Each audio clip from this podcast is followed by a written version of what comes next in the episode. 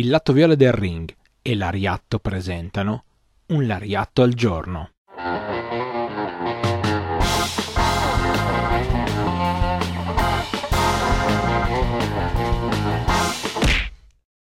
Benvenuti a un nuovo appuntamento con un Lariatto al giorno. Io sono Stefano, uno dei conduttori di Lariatto e sono qua per raccontarvi un piccolo aneddoto che riguarda il mondo del puro reso, il wrestling giapponese che tanto amiamo. Abbiamo superato ormai di gran lunga le 50 puntate, anche le 60 puntate, perché non dare uno sguardo allora a qualcosa che ci è molto vicino. E qualcosa che ci è molto vicino lo sappiamo, noi che amiamo tanto il wrestling americano e guardare un pochino se c'è qualche giapponese che si è recentemente affacciato lanciato proprio sul suolo degli States e in AEW recentemente c'è stato un match molto interessante tra John Moxley e Satoshi Kojima.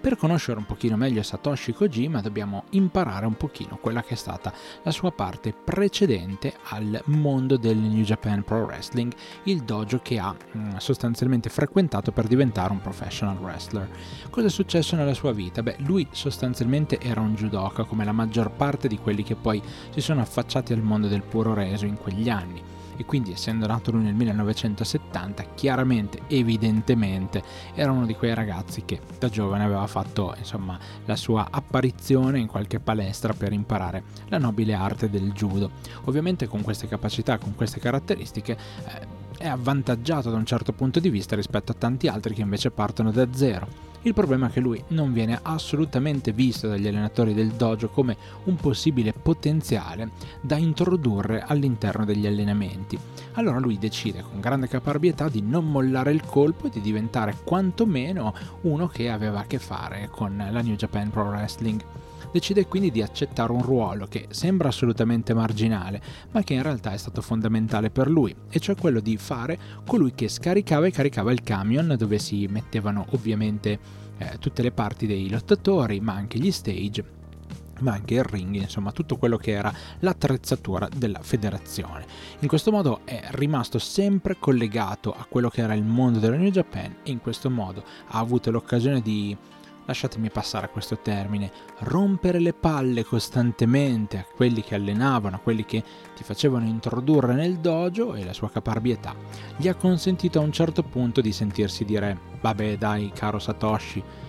sei accettato nel nostro dojo. E questo è ovviamente un gran bel segnale di come la forza, l'intelligenza di una persona che sa come adattarsi al mondo che lo circonda, perché in qualche modo, da qualche parte, vuole entrare e il cercare la porta in tutto il perimetro è stata la scelta che ha fatto Satoshi Kojima che poi tanti anni dopo, diciamoci la verità, forse anche un po' fuori tempo, trova gloria addirittura in AEW, una delle federazioni più chiacchierate e importanti del momento, quindi ben venga. E se pensiamo anche che il suo match l'ha fatto contro John Moxley, che è ormai un'icona di due mondi, sia